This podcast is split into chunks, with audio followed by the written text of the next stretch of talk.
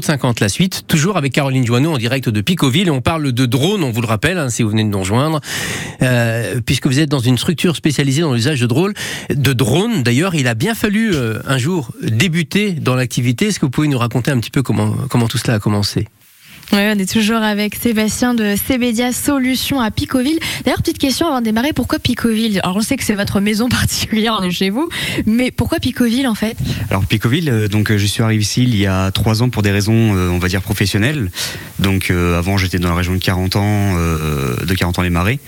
Et donc, voulant me rapprocher de mon travail, bah, du coup, j'ai réussi à trouver une maison, un beau petit pavillon en plein centre-ville, on va dire un pavillon de, de ville, mais à la campagne. Donc, c'est c'est pourquoi donc j'ai posé mes valises à Picoville. Et ça, c'est sûr que c'est un très beau pavillon. Moi, je vais rester dans le coin. Et alors, pour le coup, à ce moment-là, vous avez pris votre premier drone. Vous me l'avez dit hors antenne. Vous l'avez chopé comme beaucoup de gens sur une grande plateforme. Mais ça n'a pas été évident au début. Vous avez fait plein de bourdes en plus.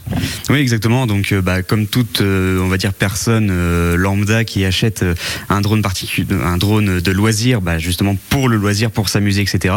bah, je faisais des grosses erreurs, hein, comme je mentionnais tout à l'heure, le vol en ville qui est forcément formellement interdit, euh, ce genre de choses, euh, bah, c'est quelque, chose qui est répréhensible. Euh, je l'ai appris à mes dépens par un autre professionnel qui m'a un petit peu grondé à me dire tu n'es pas professionnel, tu n'as pas volé en ville. Tu, y a des sites de formation gratuits qui existent de par le gouvernement, va te former là-dessus et on en reparle après.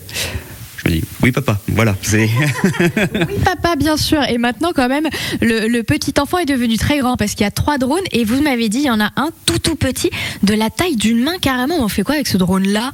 Oui, tout à fait. Donc je dispose de trois drones, donc euh, de la, tous de la marque euh, DJI, euh, donc qui est, bah, on va dire, le, leader incontestable dans, dans, le domaine du drone. Donc le, le, premier, donc qui fait à peine 250 grammes, on va dire que c'est mon drone suicide.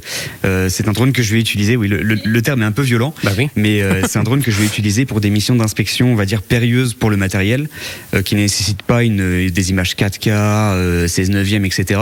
Donc c'est euh, par exemple bah, dans des canalisations, dans des conduites, etc. On a besoin d'images absolument, et ben j'envoie ce drone-là. Malheureusement, je risque de le perdre mais euh, bah, c'est un risque de toute façon qui est, euh, qui est connu de tous. Euh, Caroline, si vous, suicide. si vous le voulez bien, on va continuer de, et terminer d'ailleurs à découvrir ces fameux drones d'ici quelques instants, puisqu'on se retrouve aller dans une grosse dizaine de minutes maintenant pour le dernier rendez-vous de Route 50. On fait comme ça tout à l'heure? Oui, on écoutera une grosse bébête. une très grosse bébête. on parle de sapin de Noël dans un instant, une seconde vie donnée au sapin de Noël pour Cause Commune avec Jacqueline Fardel.